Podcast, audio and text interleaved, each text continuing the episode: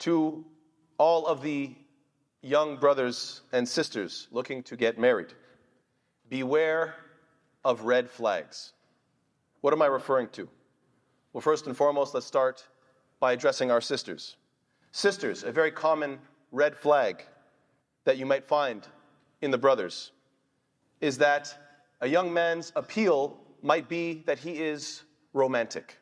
Some guys, they try to sell themselves off as extremely romantic. Well, throughout human history, men have had to provide resources for women. Otherwise, a woman wouldn't risk getting pregnant from a man that can't provide for a family. This makes perfect sense. And so, throughout history and even till today, there will always be a certain class of men, basically weaker, loser men, who realize that they can't compete with hardworking men. They realize that they're at a disadvantage because they're just not as driven as the hardworking men. So instead, they try to sell you something ambiguous. They try to sell you something abstract. They try to sell this idea to you, something obscure, this mystical feature that they possess that makes them above the competition. And what is that feature? Romance. I have this thing called romance that makes me so unique. In reality, they're not selling much. And unfortunately, some people, some sisters buy it. We need to be very cautious of this. Romance is often very time consuming, so many of these romantic guys are able to impress young, impressionable girls because they have nothing better to do, nothing else to do except talk about their feelings all day and all night. And again, this makes them what? Maybe very romantic, very sweet, but also very useless. So be cautious of them. Now, let me be clear about something. I'm not belittling the importance of a romantic gesture. It's a beautiful thing. It's a beautiful thing when it comes from a good, hardworking man. And I definitely encourage all of the married men to try to be romantic. Romance is important but it's kind of like the seasoning on top of food. It will make the meal more delicious, but you still actually need food. You can't just have a plate of seasoning. Nobody wants to eat just, let's say, I don't know, salt and pepper. It's gonna make you vomit. Well, in that same way, you can't just be romantic, all style, no substance This is completely useless. What is the evidence that it is a man's responsibility to provide financially? Allah subhanahu wa ta'ala says it very, very plainly and very clearly. Allah says, بعد أعوذ بالله من الشيطان الرجيم الرجال قوامون على النساء بما فضل الله بعضهم على بعض وبما أنفقوا من أموالهم Men are in charge of women by right of what Allah has given one over the other and what they spend for maintenance from their wealth. Allah Ta'ala makes it very clear. Men, you have to spend. They are in the reproductive sphere, you are in more the productive sphere that they are the one providing children, so therefore you have to provide resources. This is the way it has always been, this is the way it will continue to be. Why? Why is it so critical that a man fulfills this provider role? Why is it so necessary?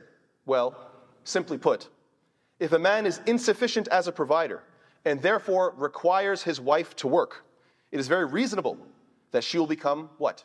Tougher, more assertive, more aggressive, more combative, and ultimately more masculine. Why? Well, it's not her fault. It's just what it takes to succeed in a competitive work environment. And so, naturally, if you will not be the provider and she has to provide for herself, what do you think is going to happen? She's going to have to toughen up. She's going to have to become more assertive, more aggressive. All the things that are great for work, but not necessarily great for a relationship. Because then you're going to have two masculine energies, you're going to have two alphas in the relationship, and it will be constant chaos, unfortunately. And therefore, however, the alternative is what?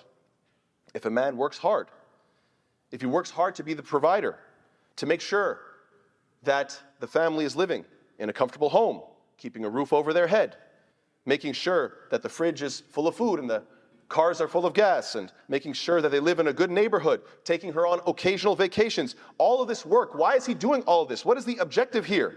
To make her what? To make her comfortable to make her calm, to make her relaxed. So that what? So that it will increase her in her feminine nature, in her nurturing qualities, supporting, loving, and so on and so forth. This is a beautiful thing. When a man can provide, then it allows the woman to feel comfortable and therefore fall into her femininity. And this is what is the best for a relationship. SubhanAllah, there's only one marriage story from beginning to end that's mentioned in the Quran. only one example that we need to pay attention to, that Allah Ta'ala highlights to really make us understand the importance of marriage and how to go about it in the right way. And it took place when Musa salam, like many of our young men, was broke and had absolutely nothing, which is remarkable. But he didn't sit around and do nothing. Even though he was broke and he started with nothing, what did he do? He did not sit around feeling bad for himself. Rather, the moment he saw that two women were working, he felt that something was wrong.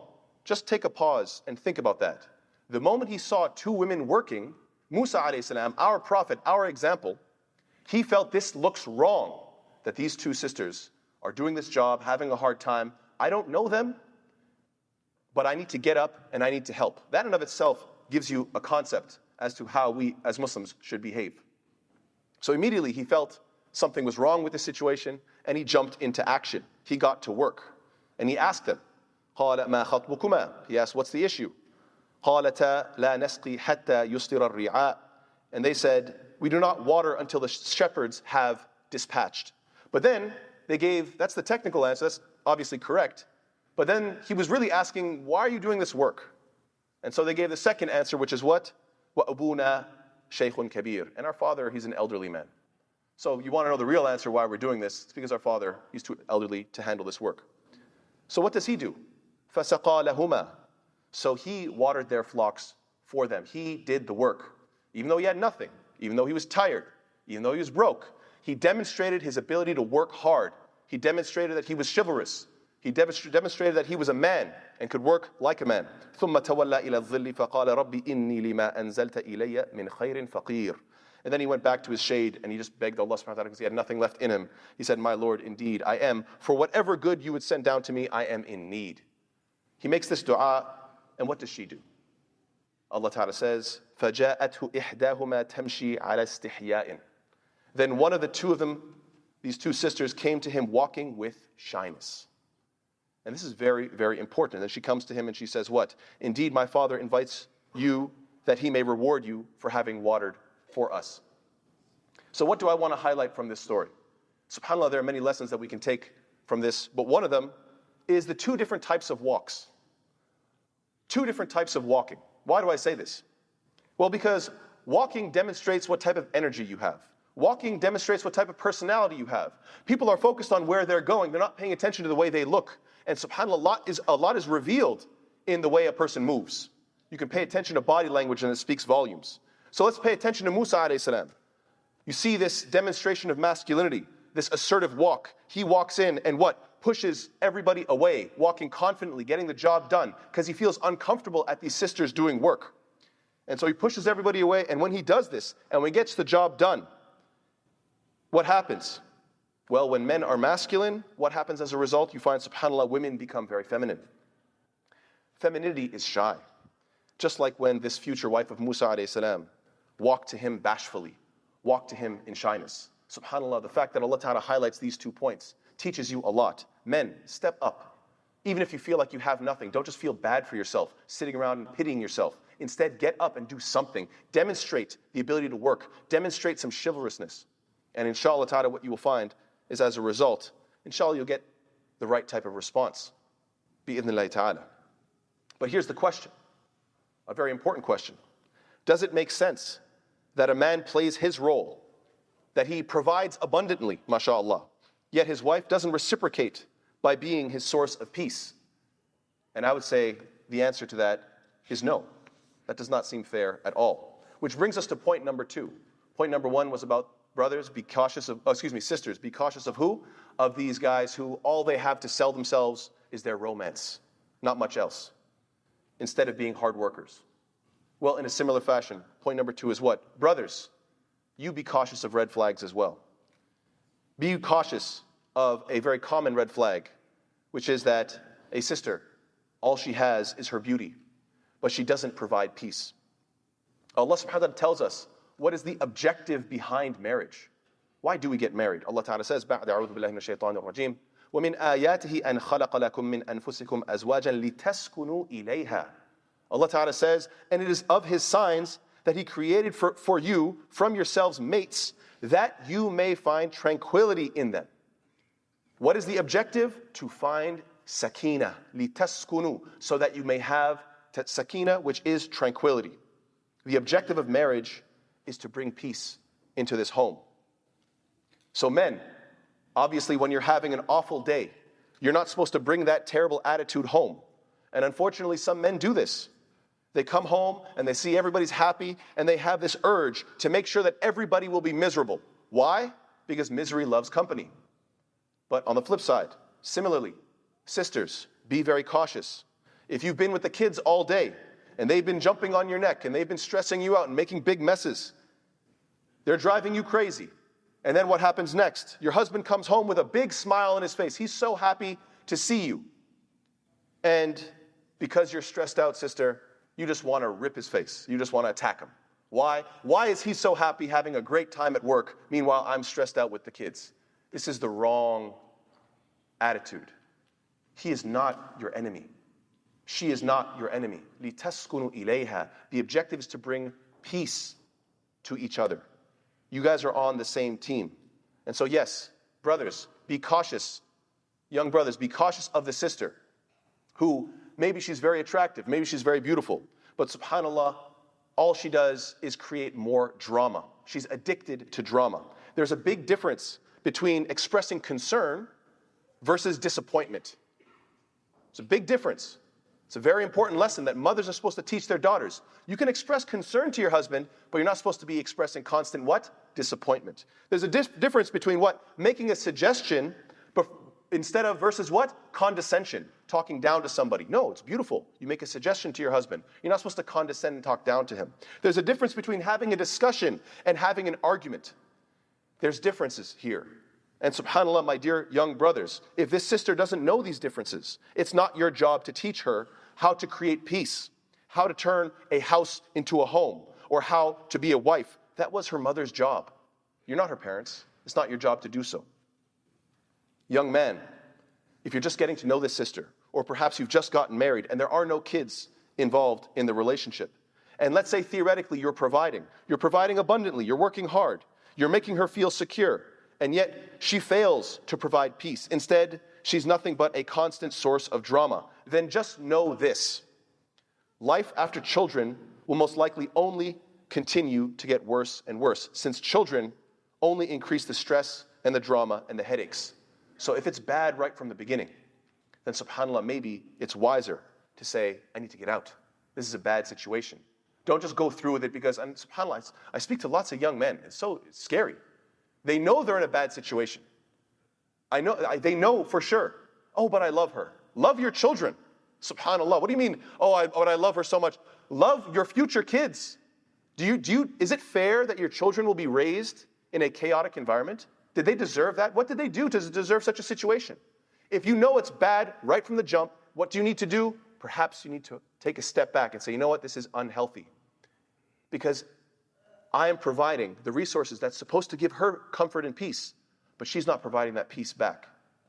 So you have to be very, very cautious. If she wants to fight about every little thing, then she doesn't trust your judgment. And then ultimately, the conclusion is what? She doesn't see you as a good leader for the family. Therefore, it's a mismatch. And sometimes you just have to walk away and accept the fact that it is not working. SubhanAllah, my dear sisters, my advice to you is very, very simple. My advice to you is not my advice, in fact, it is the advice of the Prophet that teaches how a sister can disarm and defuse a situation, a fight, an argument? How can you dis- disarm the situation? Not with force, but with love. How can you use this beautiful feminine energy to make this house into a home, to diffuse the situation? SubhanAllah, please pay attention to the following hadith mentioned in by At-Tabarani and uh, Al-Mu'jam Al-Awsat and also by Al-Haythami. And is a hadith considered Hasan li-Ghairi, So it's authentic hadith. The Prophet says what? Ala should I not inform you? Binisa'ikum fil jannah, Of your women in paradise? Subhanallah, what a beautiful way to begin. Really catching the attention. Do you want to be of the women of paradise? Subhanallah. قُلْنَا بَلَا يَا رَسُولَ اللَّهِ And they said, yes, of course, O Messenger of Allah sallallahu فقال, so he says in response, كل ودود ولود إذا غضبت أو أسيء إليها أو غضب زوجها قالت هذه يدي في يدك لا أكتحل بغمض حتى ترضى. Subhanallah. Look at this wording. That the Prophet says what? He said, Should I tell you not? Shouldn't I tell you about these, your women of paradise? They said, Yes, of course. And he said, It is the loving women. And wadud, mean, uh, walud means what? Fertile, but it implies motherly, like women that want to have children and want to be motherly. These type of women who, and this is important, if she gets angry or is mistreated, or her, hum, or her husband is the one who is angry, then she says, Here is my hand in your hand, and I won't rest until you're happy. Subhanallah. What is this hadith implying?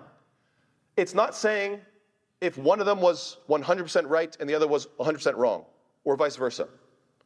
It's not saying that, you know, you know it's, it's rather describing a situation where, look, some wrong was done one way and some wrong was done the other way. Maybe the situation they got into a fight, 50 50 were wrong. 60 40, 70 30%, whatever the case is. There's some, there's some sort of an argument happening. And they're both upset. But she says, you know what? I chose this man. I married this man. And I chose him to be the leader of this household. And so, you know what I'm going to do? I'm going to walk up to him, put my hand in his hand, and say, My dear husband, I don't want to let go until you tell me, you take the leadership, and you tell me how we're going to fix this situation. Until you're satisfied, how do you think we should move forward? Allow him to be the leader that you chose him to be. And if you don't think he's capable of that, why did you marry him? Why? Why would you marry a man that you don't trust his leadership? If you don't respect him, just leave him alone. Find the next one, inshallah. So there's a very, very beautiful hadith reminding us of the importance of not approaching your husband with force, with insults, with confrontation, but rather with what? With a level of femininity and love and disarm him with affection. Inshallah, we'll continue the second khutbah. Wa sallallahu alayhi wa Muhammad wa ala alihi wa sahbihi kathira. Bismillah. Bismillah walhamdulillah wa salatu wa salam ala rasulillah.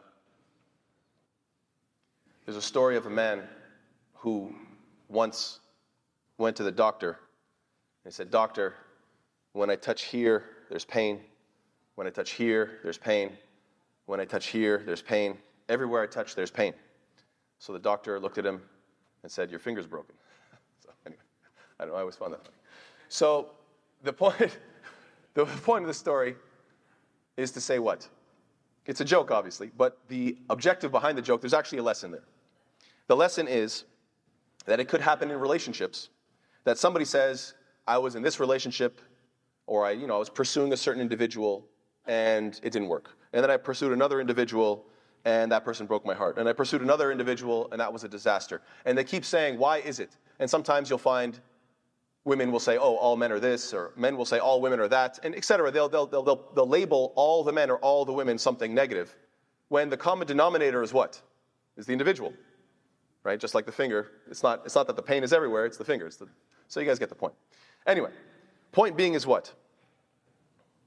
that if you are going through this situation where you're trying one relationship after the other and you're finding problem after problem, then maybe the problem was, and oftentimes what I find in my position, talking to various couples, dealing with different married couples, you find that the foundation of Islam is not there.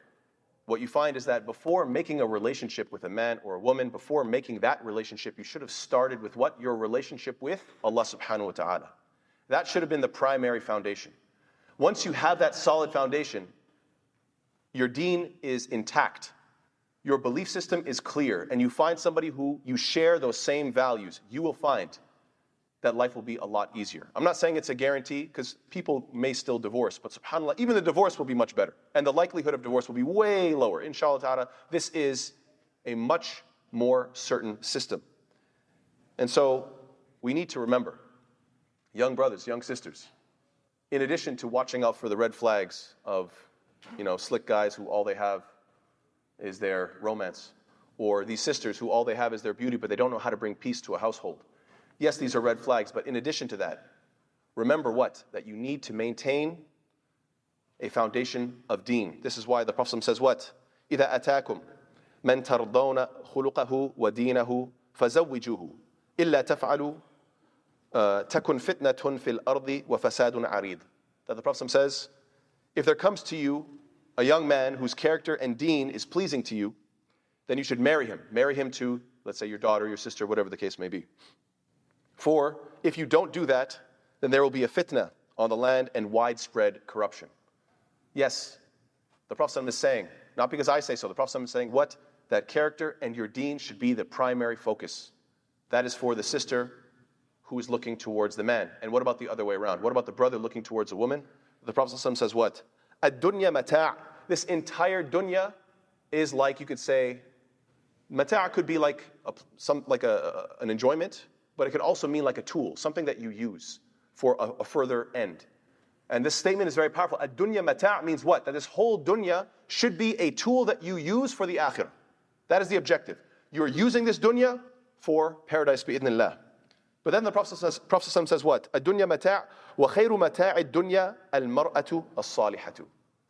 That this whole world is a provision, you could say, and the best, this, the best object of benefit, this best provision that you can possibly have is what? Is a pious wife. Why? Because inshallah ta'ala, she's the one, she's the number one teacher of your children. She's going to ensure that your kids have their deen, they pray their salawat, they fast in Ramadan, they have decent character, they memorize the Quran. Subhanallah, what can be more precious, my dear young brother, my dear young sister, what could be more precious than watching your children be raised up and actually hold on to their Lord, hold on to their deen, especially in such times where you see people are falling into all kinds of fahisha and munkar, all kinds of licentiousness and evil. May Allah protect us. So may Allah Ta'ala make us of those who, when we are looking for a spouse, we are looking for the best of qualities. May Allah Ta'ala make us of those who can produce righteous families that hold on to one another through thick and thin. Ameen ya Rabbil Alameen. Allahumma ahdina fi man hadayt, wa afina fi man afayt, wa tawallana fi man tawallayt, wa barik lana fi ma a'tayt, wa qina sharra ma qadayt. Fa innaka taqdi wa la yuqda alayk, innahu la yadhillu man walayt, wa la ya'izzu man adayt, barakta Rabbana wa ta'alayt. ربنا آتنا في الدنيا حسنة وفي الآخرة حسنة وقنا عذاب النار وصلى الله على سيدنا محمد وعلى آله وصحبه وسلم سلم كثيرا وأقم الصلاة